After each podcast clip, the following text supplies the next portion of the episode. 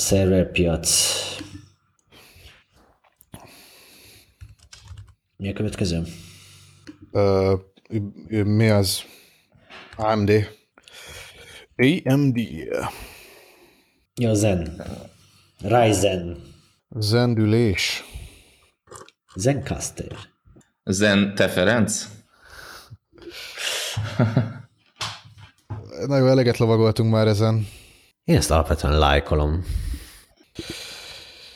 No, akkor ö, 2016. december 22-ét írunk, karácsony már itt van a küszöbön, ez itt a HVSV, HVS Weekly podcastja, a második a nagy kihagyásunk után, amit a konferencia indokolt, úgyhogy szeretettel köszöntünk mindenkit, és csapjunk is bele a lecsóba.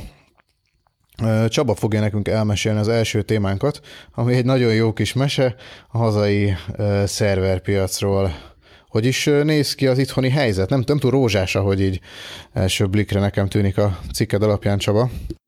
A nem túl rózsás az nem is fejezi ki, hogy mennyire katasztrofális eredményeket látunk. Az IDC Magyarország jutotta el hozzánk a, a számokat, most van egy új együttműködésünk velük, ennek keretében majd tabletekről, PC-kről, telefonokról, szerverekről, meg egy csomó más informatikai piacról is küldenek majd rendszeresen nekünk adatokat, amit mi majd cikkekben dolgozunk fel, és ezek közül most a legfrissebb az IDC Server Tracker legfrissebb adatai, és hát brutálisak a számok.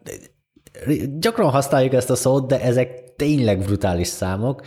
A standardnak számító rekkes szerverek esetében tavalyhoz képest a harmadik negyed évben 55%-os mínuszt írt fel a piac.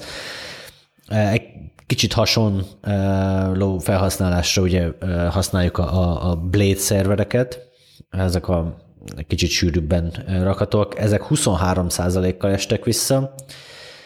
Az egyetlen, ami nőni tudott, az a, a torony kialakítású szerverek, tehát ezek, amiket normálisan mondjuk irodákban helyeznek el, vagy, vagy ilyen asztali környezetben, nem adatközponti környezetben. Ez viszont nem elég, hogy 2000 darabbal több, mint felét adja a teljes szerverpiacnak, még nőni is tudott 27%-kal. Na most az a probléma, hogy ezek a számok ugye csak volument mérnek, és itt azért a, a több 10 millió forintos szerver ugyanúgy egynek számít, hogyha egy szerver, mint a, a 80 ezer forintos HPE mikroszerver, úgyhogy emiatt nyilván a 888 darab rack szerver az csak óvatosan hasonlítható össze a szinte 2000 toronnyal, de jól mutatja, hogy, hogy a, a hagyományos adatközponti szerverek esetében elég brutális a visszaesés. Megkérdeztünk néhány szakértőt, meg szereplőt, off record, hogy, hogy mi lehet ennek az oka, és gyakorlatilag mindenki egy irányba mutogatott, méghozzá arra, hogy, hogy ö, gyakorlatilag az elmúlt közel egy évben, ö, tehát már a bázis év utáni időszakban ö, gyakorlatilag leálltak a közbeszerzések, leállt a kormányzati költés, és ilyen értelemben, mivel gyakorlatilag ez adja a, a piacnak felét, a piacnak az a fele ezzel együtt azonnal el is tűnt.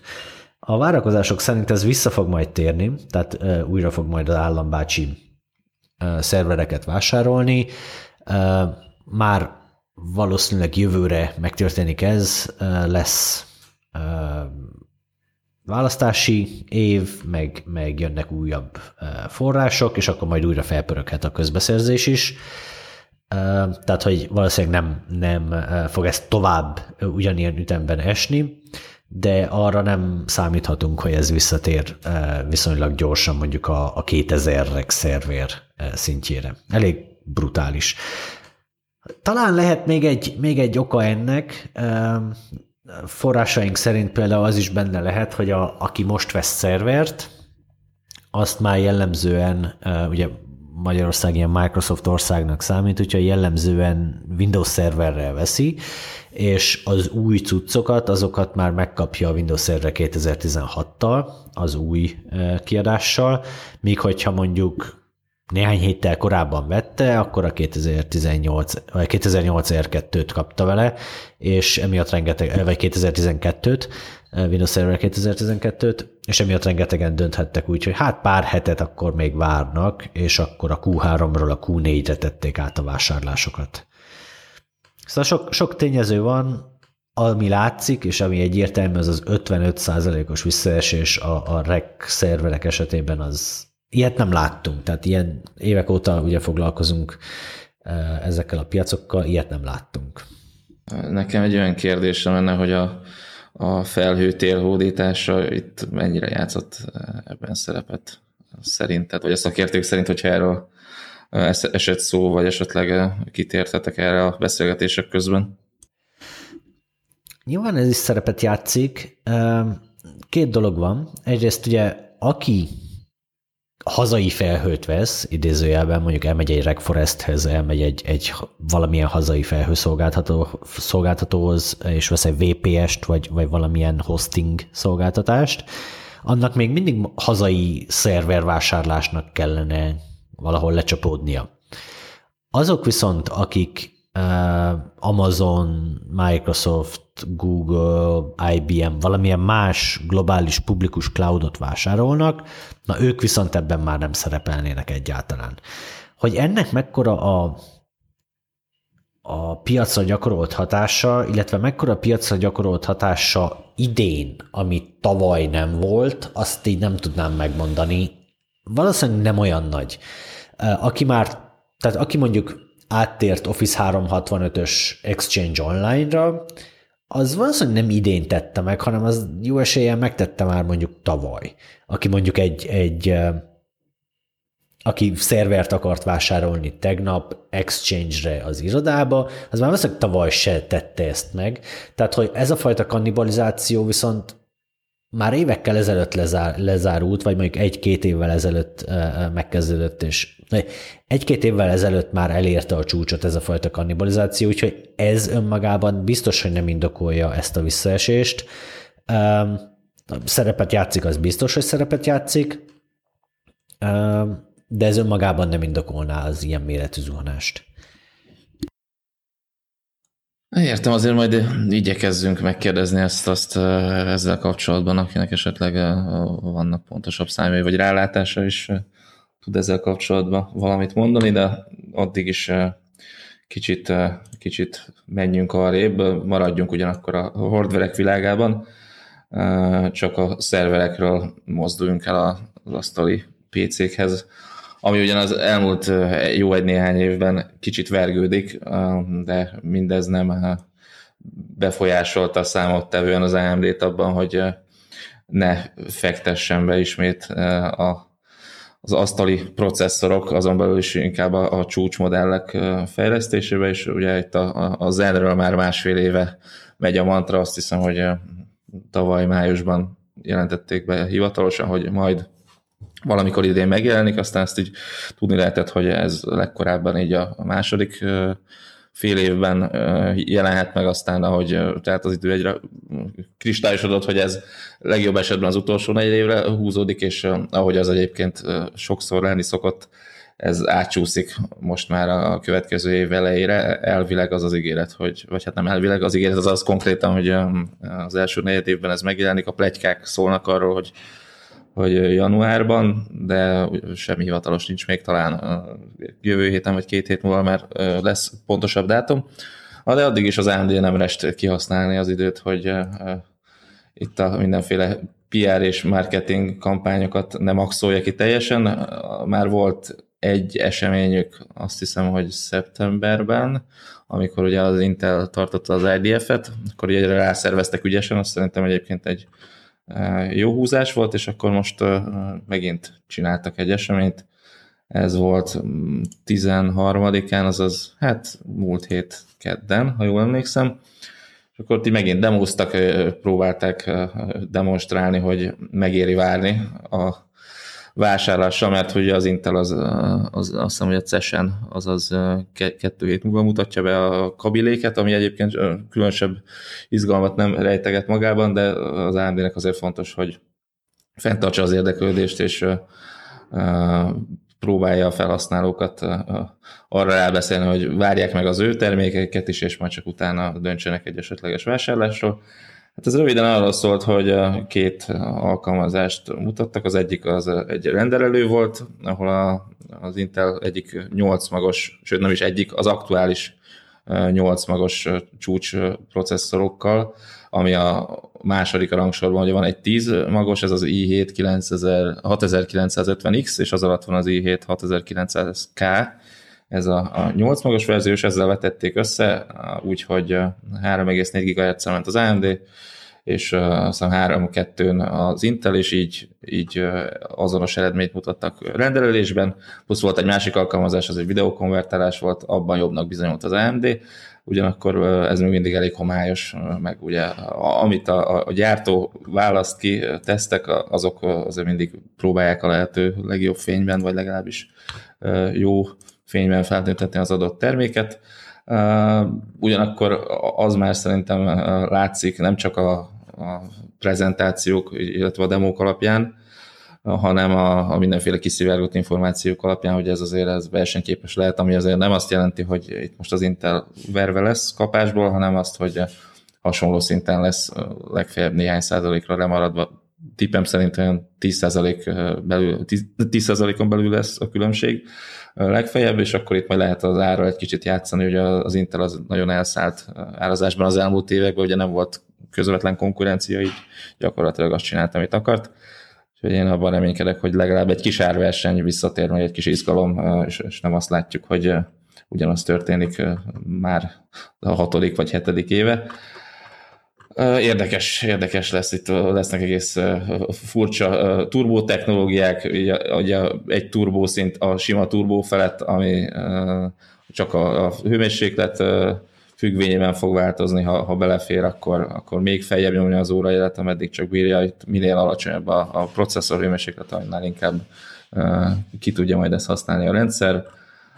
Úgyhogy én már nagyon várom, hogy, hogy ez a gyakorlatban hogy fog muzsikálni, a, a különböző tesztoldalak mit hoznak ki belőle, meglátjuk. Csaba, te vásárolnál ilyet, hogyha ha jó áron lenne? Vagy tervezel egyáltalán ilyen vásárlást a közeljövőben? megmondom őszintén, hogy uh, én amúgy igen, a, a piacon vagyok, én egy hat éves gépet, vagy öt és fél éves uh, Sandy Bridge gépet szeretnék lecserélni, és tudom, hat, legalább hat magasra most már, ez egy négy magas gép volt, de ugye eddig nem volt teljesítményben akkora ugrás, még az öt évvel ezelőttihez képest sem, ami így megindokolna egy ekkora kiadást.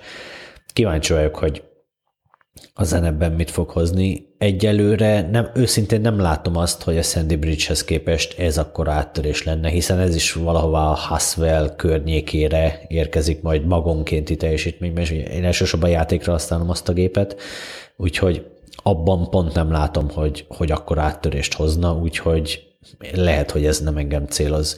Célozhatja viszont a szerverpiacot, ha már az előbb a szerverekről e, e, beszélgettünk, ott ugye az Intelnek bőven 90% fölötti részesedése van, és ez a részleg az Intelnél abszolút nyomtatja a pénzt. Tehát olyan, mintha tényleg lenne egy gépük, amiből a dollár százmilliók e, jönnek ki minden negyed évben és ez az a lecsó, ahová szerintem az, az AMD nagyon bele tud csapni. Főleg akkor, hogy a fogyasztásban ezek a, a, az új architektúra versenyképes tud lenni. És az a nagyon-nagyon-nagyon nagy kérdés, hogy mennyire gyorsan tudja piacra dobni a zen alapú opteronokat. Ha, ha mondjuk a, a desktopos cuccokkal összevetve mondjuk néhány hónapra rá ezek ki tudnak jönni, akkor akkor úgy érzem, hogy, hogy a, a szerver oldalon nagyon-nagyon értékeset tud az AMD nyújtani, és ott ugye egy dolog számít, legyen benne, tehát több dolog számít, legyen benne sok-sok-sok mag, ezek a magok legyenek viszonylag erősek, és az egész cucc fogyasztás per teljesítmény aránya meg legyen kimagasló. És hogyha a, az eddigi tesztek alapján pedig fogyasztás per teljesítményben, ami a szervereknél amúgy a legesleges legfontosabb, abban meg a, a, az nagyon jól áll, nem? Igen, mert hogy ez a 8 magos Intel 140 watt TDP, és ugye ez a TDP ez egy fogyasztási keret, ez nem azt jelenti, hogy konstansan ennyit fogyaszt, hanem maximum ennyit fogyaszthat. Az AMD ez még 95 wattos, ami nagy különbség, és azért ez, ez kijön gyakorlatban is. Nem azt jelenti, hogy, hogy ez 45 wattal fogyaszt kevesebbet minden esetben, de, de azért jól látható a különbség. Azt hiszem, hogy a, a tesztek alapján ugye ez nem végleges modell volt, ez még egy mérnöki mintapéldány, 10-20 wattal fogyasztott kevesebbet a hasonló terhelés mellett. Erre az a Google tudom idézni, ők mondták azt korábban, hogy 20%-nyi fogyasztás per teljesítmény javulásért, vagy teljesítmény per fogyasztás javulásért hajlandóak lennének utasítás architektúrát cserélni. Hát X86-ról átállítanák az egész szervezetet Power-re, hogyha arról van szó hogyha 40%-ot tud hozni a, az AMD ezen a területen az Intelen, akkor így gyakorlatilag kilóra megveszik ezeket a nagy cloud szolgáltatókat, és gyakorlatilag az első negyed években ilyen milliós megrendelésekre számíthatnak, ha minden egyébben viszont tudják hozni azt, ahol az Intel tart a szerverben akkor azt kimondhatjuk, hogy az AMD az gyakorlatilag a szerverpiactól, pontosabban az ott mutatott teljesítményétől fog függeni a következő időszakban így az ennel, mert mondjuk ha az asztali gépeket nézzük, akkor, hogy Oliver mondtad, hogy ha néhány százalékkal mondjuk az Intel mögött marad, akkor alaposan alá kell ígérni azért árban az Intel termékeinek, hogy, hogy meggyőzze mondjuk a felhasználókat arról, hogy, hogy érdemes legyen váltani nekik. Ha pénzt akar az, az AMD, akkor ez az a piac, amit, amit meg kell céloznia. És valószínűleg a cég pénzt akar, e, már pedig messze a legnagyobb lóvét itt lehet keresni most félvezető gyártásban. E, tehát jól látszik a, a, az Intel negyedéves eredményein, hogy gyakorlatilag a, a profitnak a fele e, ebből a tevékenységből származik, miközben a bevételnek körülbelül hatodát adja, e, így most emlékezetből mondtam, de nagyjából ezek a, a, az arányok. Tehát jóval kisebb forgalom mellett is akkora profitot hoznak ezek a szerver csipek, amiket amúgy több ezer dollárért el tud sózni a, a, az Intel. Igen, tehát hogy, hogy ez az a piac, ahol, ahol uh, oda lehet csapni igazán az Intelnek. Egyrészt ki lehet húzni alól a, uh, ezt a vastagon jövedelmező piacot, például azzal, hogy letöri a, a, az, AMD az árakat, uh, de meg is tudja szedni magát az AMD ezen, uh, ugye csak ehhez, ehhez egy versenyképes terméket kell uh, letenni az asztalra.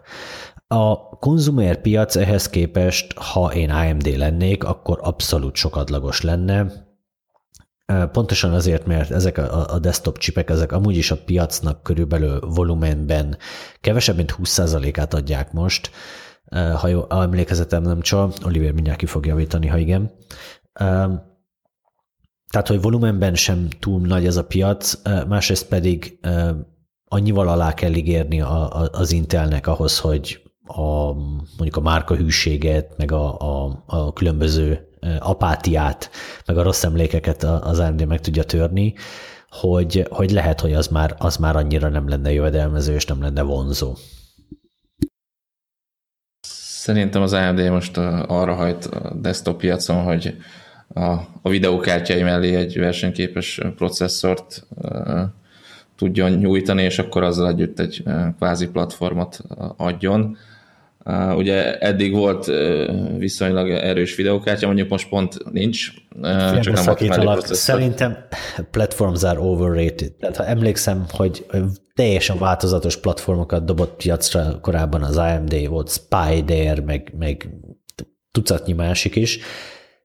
Ha emlékezetem, emlékezetem nem csak soha egyetlen másodpercig nem volt ennek semmilyen teljesítményhozadéka eh, ahhoz képest, hogyha ugyanezt a tehát mint hogyha te magad felépítettél egy, egy interchipes AMD GPU-s eszközt, amiben mondjuk ugyanolyan teljesítményű interchip volt. Hát nem, de konkrétan ugye az volt a baj, hogy nem volt olyan versenyképes processzor, mint az Intelé, és ezért sokan inkább Intel processzort vettek az AMD videókártya mellé, mert hogy még ki tudta hajtani a saját processzorok, úgyhogy ez egy probléma volt. Hát az összes demót ahol ilyen csúcs videokártyákat mutogattak be, azt Intel processzoros géppel csinálták, úgyhogy most gondolom erre megy ki a játék, meg azért szerintem ebbe a gaming piacba bőven van pénz, elég csak megnézni ugye az Nvidia videokártyás eladásait, ami már ilyen bőven egy milliárd felett volt az elmúlt negyed évben, úgyhogy azért, hát ha nem is annyi pénz van benne, mint a szerverben, közel sincs annyi, de itt is van még szerintem mit kiaknázni. Mm, én, én már nagyon várom, hogy legyen valami kis változatosság, vagy legalább beindítsák a versenyt, hogy az Intel évről évre ne 5%-okat fejleszgesse, hanem megint legyen egy 20%-os, 30%-os ugrás, mint az előző évtizedben láttuk. Közben kikerestem a, az Intelnél a, a, a számokat, és akkor mondom a, a, a négy legfontosabbat. A kliens, ugye ebben vannak a, a desktop, meg mindenféle konzumer cuccok, 8,2 milliárdon keresett 3,3-at. Tehát 8,2-n 3,3 üzemi nyereség volt, 3,3 milliárd. Ehhez képest a Data Center Group platform bevétele, ezek a szerveres processzorok gyakorlatilag, pontosan fele annyi bevételen, 4,1 milliárdon keresett 2,1-et, tehát fele akkora bevételen, viszont 3,2 helyett 2,1 milliárdot keresett. Tehát bevételben sokkal közelebb van, miközben bevételben csak fel akkora, miközben üzemi eredményben lassan összemérhető. És ez még durvább a különbség, hogyha ha mondjuk az elmúlt kilenc hónapot nézzük, ott már szinte egyforma az üzemi eredmény, miközben a bevétel az továbbra is fele. Tehát, hogy iszonyatosan fontos a szerverpiac pénzügyi szemmel. Um, igen, tehát hogyha az, Intel, az AMD tovább akar uh, lépni, akkor szerintem ez a legfontosabb piacuk. Igen, hát ugye ennek a, a triviális oka, hogy szinte ugyanazt a fejlesztést tudják jóval többért eladni a szerverpiacon. Azért mondom, hogy szinte ugyanazt, mert azért itt jóval komolyabb kritériumoknak kell megfeleljen, komolyabb teszteken kell átessen, mint mondjuk egy, egy desktop PC-s vagy, vagy notebookos rendszerben. Igen, De ugye ez a titka, hogy, hogy igen, hogy sokkal nagyobb áréssel árulják kvázi ugyanazt, mint, mint a PC-khez. Igen, komplex validáció kell egy szerverchiphez, ami pontosan ezeket a heteket, hónapokat, gyakran negyedéveket tesz hozzá, hogy gyakorlatilag ugyanaz a chip kijöjjön konz, konzumerben, és gyakorlatilag ugyanaz utána kijöjjön szerverben. Igen, ez egy, ez, egy, ez egy jelentős kérdés, hogy mennyire gyorsan tudja az AMD validálni ezeket az új zeneket, és a hozzájuk tartozó platform chipeket, mert ugye ehhez egy alaplapi chipsetet is kell validálni, és ebben, ebben szorítja az időket, mert ez, ez borzasztó fontos, hogy minél hamarabb le lehessen ez zangorázni. Hát az a legutóbbi ígéret az továbbra is az, hogy ez a jövő év első felében szerintem legjobb esetben májusban, vagy május végén piacra kerül, és jelenleg szerint az lehet az egyik ütőkártya, hogy ebből lesz 32 magos verzió, egy processzoron 32 mag lesz, és az Intelnek azt hiszem, hogy 22 magas a legnagyobb. Bár azt azért hozzá kell tenni, hogy az ilyen sok magas processzorok nem minden szerverhez jók, vannak olyan kiszolgálók, ahol direkt kevesebb magos, de magasabb órajelő modelleket választanak, ugye itt megint szóba jöhetne a licenszelés, meg a, a, ahogy, hogy az adott alkalmazás hány magot tud használni, stb. De bizonyos környezethez, mondjuk jellemzően HPC-hez például jók ezek a nagyon sok magos processzorok, aztán meglátjuk, hogy ebből tudnak-e előnyt faragni, vagy sem. Igen, a szerverre válogatja, van, ahol a szoftver legigazából, tehát szoftver válogatja, hogy, hogy sok magot szeret, sok threadet szeret, magas órajelet szeret, pontosan mit szeret, ezért az, az Intelnek ugye én 24 magos így, amit gyorsan találok, ezek 2,2 GHz-et 24 magon, 48 thread és 165 watt. Tehát ez egy, ez egy, ez egy egészen epikus chip, Viszont ennek a listára, azt, azt így gyorsan megnézem, hogyha ha megtalálom. Ha jól emlékszem, ez valami... 64 ezer dollár lehet szerintem, négy körül több. Igen, lehet, valami, több. valami olyasmi 6 ezer dollár talán, most itt hirtelen nem találom. Igen, tehát ezek elképesztően, elképesztően drága csipek.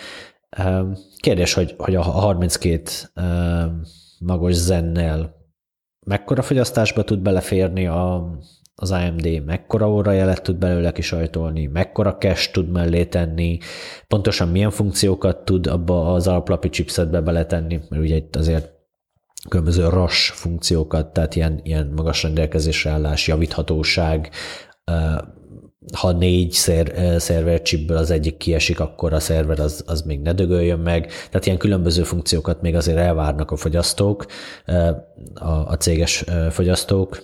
Érdekes kérdés, hogy, hogy ebben utána, utána tud eredni az AMD. A, gyakorlatilag nem voltak nagy fejlesztések az elmúlt pár évben a szerver oldalon, úgyhogy most így több, több évnyi intertechnológiát kellene meccselni, behozni, igen, ez egy jó kérdés, hogy ez sikerülni fog-e. Jó, hát erre fény fog derülni az asztali megoldásokra reményeink szerint márciusig, vagy, vagy március végéig, és utána a nyár kezdetéig pedig jöhetnek a szerveres modellek, de addig is jöjjön az Uber, aki már megint kiúzta a gyufát. Most azt hiszem, hogy éppen San Franciscóban a, a helyi pályán, ugye az Ubernek a központja San Franciscóban van, és úgy néz ki, hogy nem csak külföldön piszkálják őket, hanem már otthon is megtalált őket a hatóság. Mivel is kötöttek most bele, Feri, azt mondom, hogy ezzel a témával te foglalkoztál?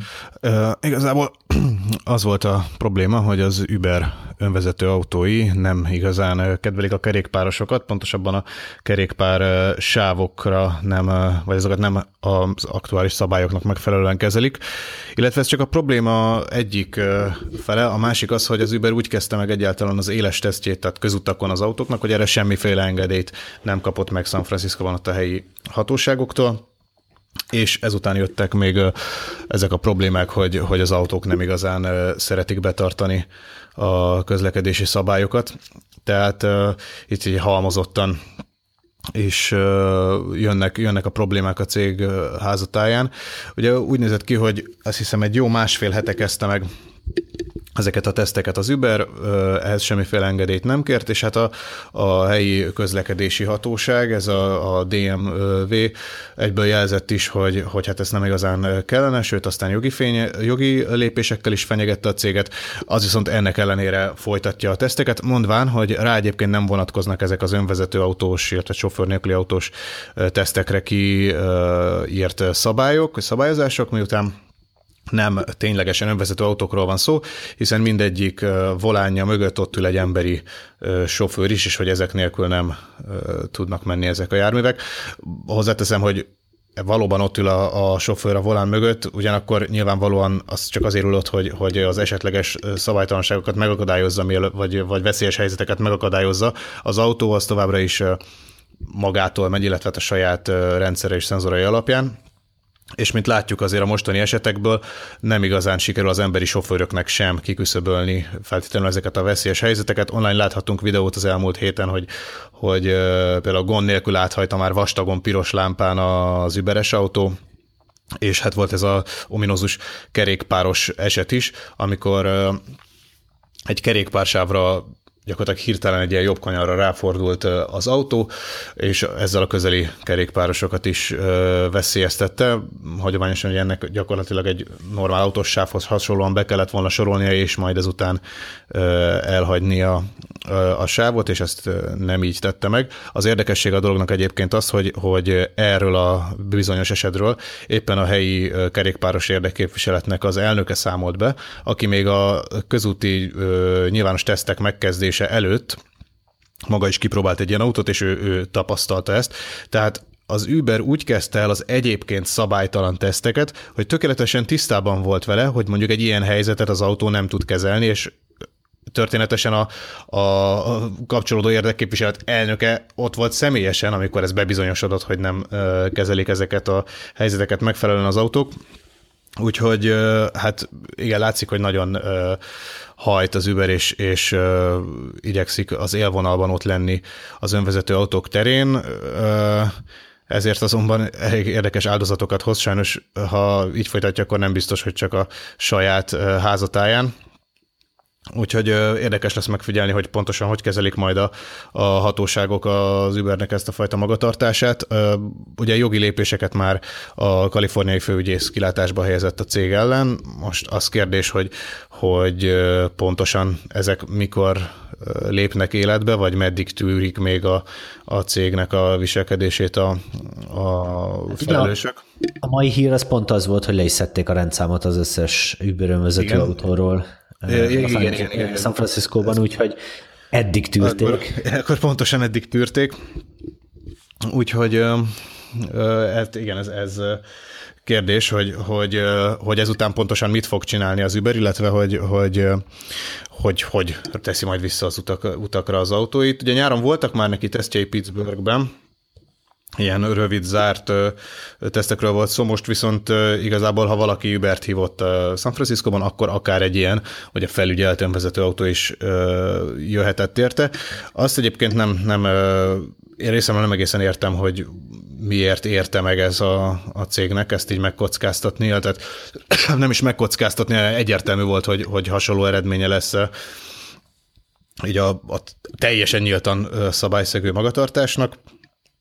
Úgyhogy egyedre kérdés, hogy mikor kerülnek vissza az utakra az autói, illetve hogy mikor folytathatja majd a, a teszteket a cég. Ugye azt minden esetre látható, hogy ugye elképesztő verseny van ezen a területen. Ez különösen nyár végén volt egy ilyen önvezető autós dömping, amikor így, így volt egy hét, amikor gyakorlatilag minden nap egy vagy több autógyártó vagy vállalat is bejelentette, hogy, hogy ilyen és olyan önvezető autós fejlesztéseken dolgozik, és ezeket már nem is tudom, egyre rövidebb határidőkkel ígérte, a, egészen még 2020 előtti határidőket is hallhattunk. A Ford az, az, az is egy egész ö, egész komoly mértékben önálló autókifejlesztésén dolgozik, amiben már ugye egyáltalán kormány sem kerül, Egyébként azt is kifejezetten fuvarozási célokra szánja, de sok cég például olyan platformokat fejleszt, amit aztán bármilyen ö, autógyártó igénybe vehet, és beépített a saját autójába,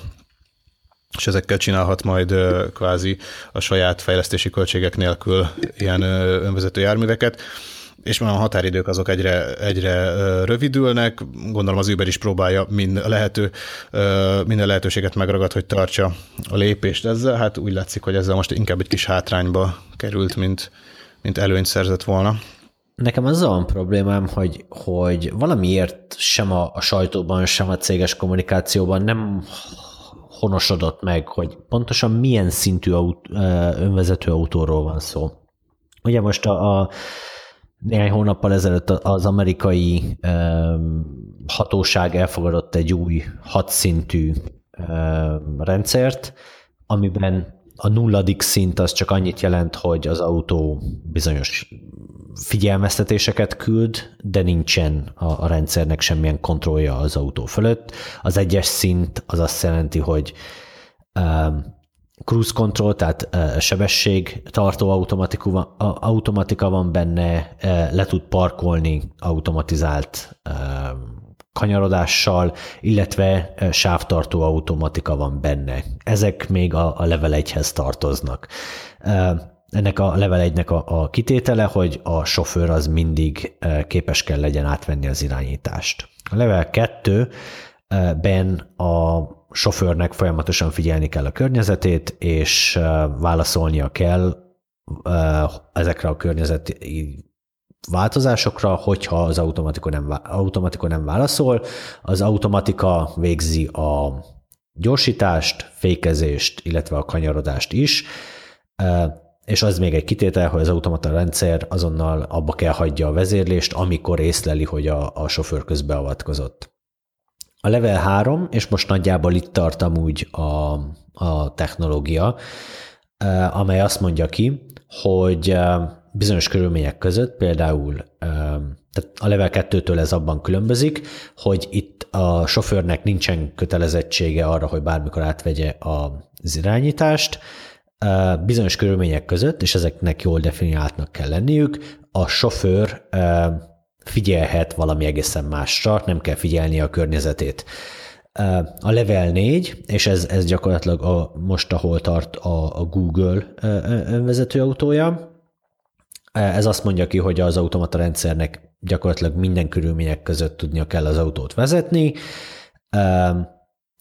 Azonban a sofőrnek már csak annyi feladata marad, hogy akkor kapcsolja be ezt a rendszert, amikor biztos benne, hogy ez biztonságos. Például extrém környezeti körülmények, mondjuk nagyon kicsi látható látótávolság, vagy, vagy extrém havazás, vagy, vagy extrém jeges út, vagy tehát amikor ilyet észlel, amire tudja, hogy a rendszer nem képes lekezelni, abban az esetben neki ezt a rendszert le kell kapcsolnia. És az, az ötödik szint, ez a, a, Holy Grail, a Szent Grál, amikor konkrétan csak a célt és a, a, a a, tehát a, a destinációt kell megadni, és az autó az, az magától oda talál. Tehát itt, amikor már nincs is kormány, meg kezelőszerv az autóban. Pontosan, és ebben az esetben, tehát hogy ugye ahogy látjuk, fokozatosan csökken az embernek a feladata, a level zero mindent az ember csinál, a level 1-en folyamatosan figyelnie kell a környezetét, és folyamatosan késznek kell lenni arra, hogy átvegye az irányítást. A level 3-on már bizonyos körülmények között teljesen figyelhet másra, tehát nem kell követni a, a, a forgalmi környezetet, a, a végső szinten pedig szó szerint csak a destinációt kell megadni, és minden mást az autó csinál. És ugye az a baj, hogy ezek, ezek keverednek, és nem tudjuk, hogy amikor az Uber önvezető autóról beszél, akkor most level 2-ről, level 3-ról, vagy level 4-ről beszélt, és ez a cégnek a kommunikációjában sem nagyon jelenik meg, már pedig ezekre ezektől nagyon-nagyon különböző elvárásaink lehetnek, és még az egyikbe belefér, hogy az Uber azt mondja, hogy hát a, a, a, a bicikliseket azt még nem fejlesztettük bele, vagy a, a biciklisek észlelését, azt a sofőrnek kell csinálnia, ez a level 2-be, ha jól látom, ha jól értelmezem, akkor ez teljesen belefér, a level 3-ban már nem férne bele.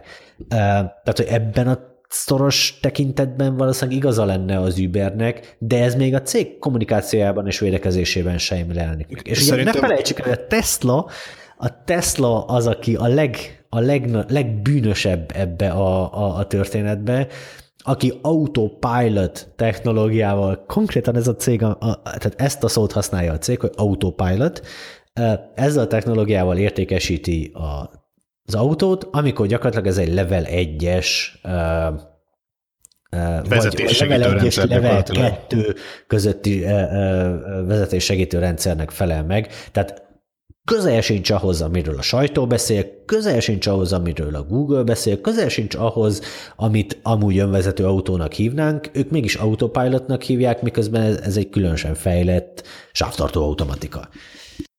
Mondjuk az Ubernél egyébként az, az szerintem fontos, hogy náluk igazából ami egyedül, aminek értelme van, az az ötös, tehát a teljesen ö, önvezető autóknak a fejlesztése, hiszen náluk az önvezető autó az azért kell, illetve azért csinálják, hogy a sofőrt már ne kelljen fizetni. Most amíg igazából sofőr van az autóban, az nekik nem érdekük gyakorlatilag a sofőr munkáját azon kívül segíteni, hogy ugye hatalmas mennyiségű pénzt égetnek el a sofőröknek a kifizetésével. Tehát uh, itt szerintem azért ez, ez elég biztosra mondható, hogy nekik, nekik tényleg ez a, az, az ötös, illetve hát a kormány nélküli autók kifejlesztése a céljuk, illetve hát az érdekük elsősorban. Mindenkinek az, tehát mi, mindenki ezt célozza, Google is ezt célozza. Eh, ahhoz azonban, hogy oda eljussunk, iszonyat mennyiségű adatra van szükség. Úgyhogy ezek az autók, ahogy most cikáznak a, a városokban, a Google is, az Uber is, mindenki, elsősorban 99%-ig az adatgyűjtésre fókuszál, az autó a saját reakcióit ugyanúgy ilyen adatnak számítanak, amúgy nem csak a, forgalmi körülmények. Tehát például a Google elmondja, hogy az autói után, miután járják az, az országot, még iszonyat mennyiségű szimuláció fut le a saját adatközpontjában, szoftveresen, egy virtuális ö, ö, környezetben, ahol szintén az autónak a különböző reakcióit tesztelik, és így gyakorlatilag úgy tudja bizonyos forgalmi szituációk, bizonyos előre rögzített, felvett forgalmi szituációkra tesztelni az autó reakcióját, hogy az mondjuk az az alfa szoftver vagy beta szoftver ki sem megy az útra, csak annak egy, egy későbbi változata. Tehát, hogy az adat, az adat, az adat, az adat. Most nyilván a, ezt gyűjti a, a, az Uber is, csak az ő sajátos végtelen pofátlanságával. Egy vélemény elejéig még visszakanyarodva az Uberre. Bennetek milyen kép rajzolódik ki egy olyan vállalati attitűdről, akinek kimondva, kimondatlanul az a jelmondata, hogy a szabályok azért vannak, hogy megszegik őket. Csaba? Ugye pár nappal ezelőtt volt egy überes fejlesztő vallomása a, a HVSV-n, és abban egy, egy tök jó cég, tök aranyos cég rajzolódott ki nekem, ahol, ahol dinamikusan, egy kicsit stresszes környezetben, de amúgy jól dolgozni. Oké, okay, ők mobilappokat fejlesztenek, tehát nincsen döntés üzleti modellről, és nincsen döntés önvezető autókról sem, de, de hogy alapvetően egy, egy olyan cég rajzolódott ki, ahol én, ahol én szívesen dolgoznék. Az viszont egy egészen másik sztori, hogy milyen a cég kívülről. Nekem rengeteg kritikám van az Uber fele, a legproblémásabb szerintem például az, hogy ez a cég masszívan veszteséges, tehát évente sok milliárd dollárt veszít azon, hogy, hogy sokkal kevesebb pénzt veszel az utastól, mint amennyit kifizet a sofőrnek.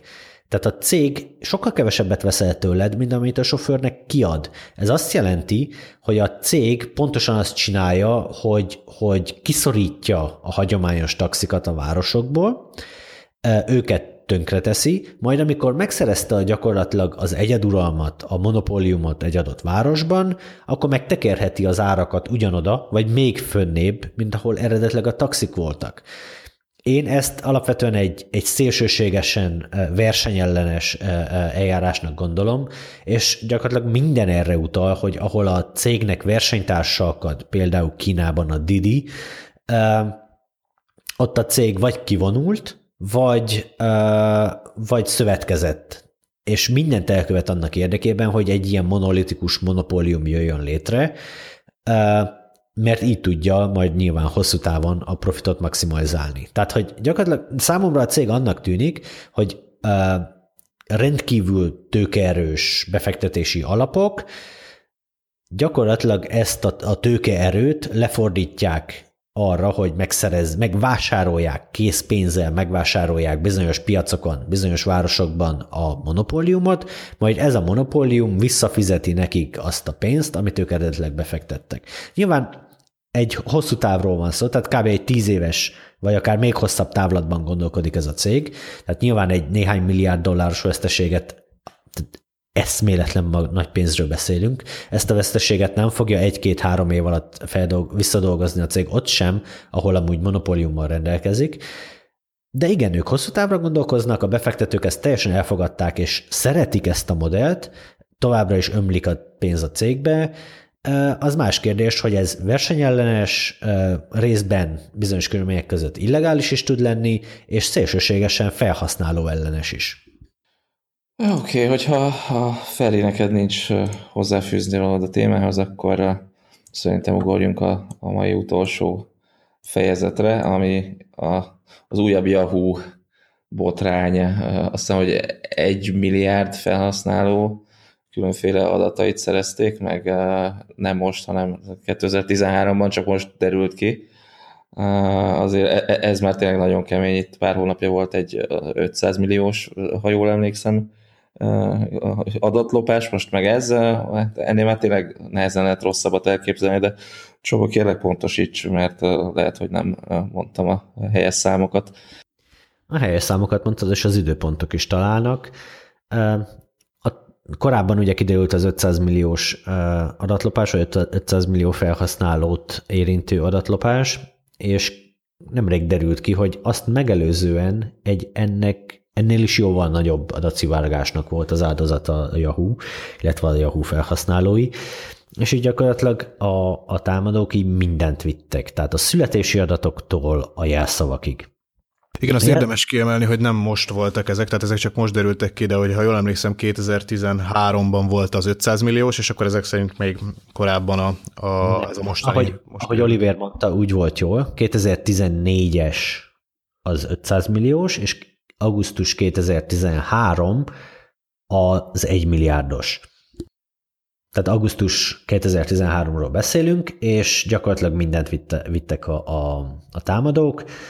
Nekem a különös szívfájdalmam a jelszavak, ugyan a cég ezt hesselte, tehát nem, nem plaintextben nem úgy tárolta, hogy ezt a felhasználó beírja, hanem annak egy, egy leképezését, egy hessét tárolta el, amiből elfben nem állítható vissza az eredeti jelszó. A probléma az viszont, hogy ez csak egy MD5 hash, ami elképesztően gyorsan pörgethető végig, ami azt jelenti, hogy gyakorlatilag az egy milliárd jelszó az még egy viszonylag gyenge gépen is egy, egy értelmezhető időn belül, mondjuk így heteken vagy, vagy egy-két hónapon belül kipörgethető, még az egészen komplex jelszavakat is végig lehet próbálni. Ez katasztrofális. Ez olyan, a legjobb analógia, amit olvastam mostanában erre, mint egy ökológiai katasztrófa, mint, mint, mint, mint egy, egy tankerhajó borul fel, és néhány millió tonna olaj ömlik egy, egy, egy védett partvonalra. Tehát az, ami ez a digitális ökoszisztémában ez, ez okoz, ez konkrétan egy oil spill, tehát egy, egy, egy ilyen olaj szivárgásnak az esete. Kezdjük azzal, hogy, hogy ezek e-mail, e-mailekhez tartozó jelszavak.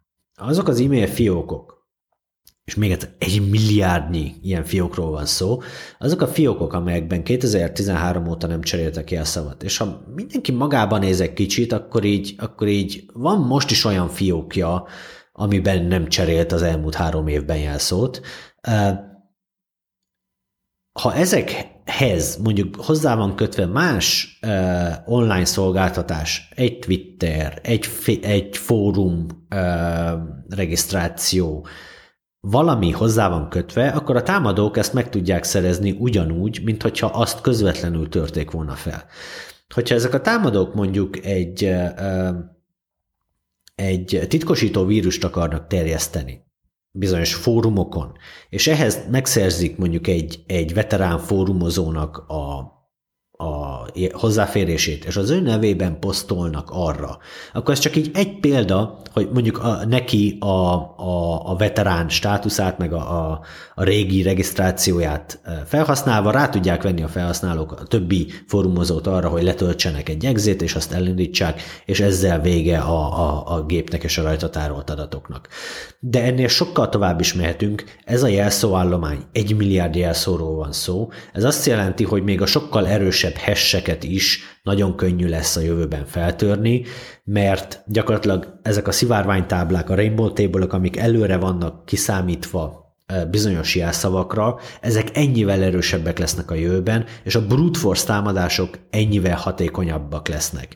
Ez egy elképesztő csapás a, a, az internetes ökoszisztémára, és nem tudjuk eléggé hangsúlyozni, hogy, hogy, hogy mekkora, mekkora katasztrófa egy ilyen. A, a HVSU álláspontja, ezt, ez a szerkesztőség nevében mondhatom az, hogy, hogy nem most, hanem tegnap vezessen be mindenki mindenhol kétfaktoros hitelesítést és beléptetést és jelszókezelőt.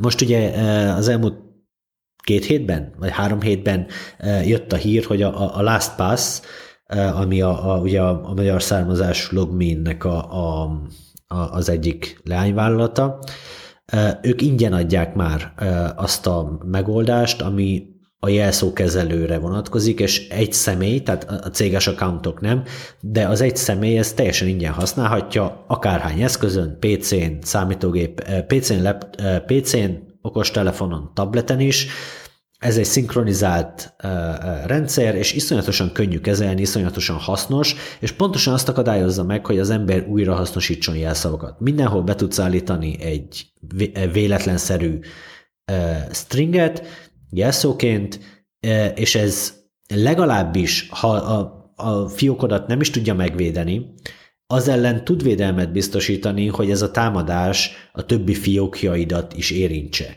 Megakadályozza azt, hogy újra hasznosítsd a jelszavakat, amit megint csak nézzünk magunkba, mindenki csinál, és ezt, ezt a gyakorlatot, ezt így ilyen szinten nem, tehát nem engedhetjük meg magunknak, mint felhasználók, hogy tovább bűzzük. Ugye a dolog pikantériája, ezt, ezt pont veled beszéltük egy pár nappal ezelőtt, hogy állítólag a, a, a, a Yahoo nem is tudott erről az adatlopásról, csak amikor bekopogtatott hozzá a hatóság, hogy nem hiányzik -e egy milliárd jelszó, akkor tudtak erről, vagy akkor tudták meg ezt, amit én egy kicsit elképzelhetetlenek tartok, hogy ennyire inkompetens legyen egy ilyen vállalat, hogy tényleg ne vették volna észre ezt. Ez körülbelül olyan, mint amikor itt a közelmúltban, a, talán a Szélkálmán téren hajnalban valakitől eludták a, a notebookját így a hóna alól, amikor ő elaludt hajnalban a, a villamoson, és aztán a rendőrök ébresztették, amikor visszahozták, az jutott erről eszembe, de ez tényleg nagyon durva, hogy ha tényleg így van, hogy nem tudtak erről az egészről, akkor ez, ez, ez azt jelenti, hogy ez a cég, ez, ez teljesen kuka, hihetetlen számomra ez egész. Annyira nem tudtak róla, hogy a cég ma sem tudja, hogy mikor és hogyan törtek be.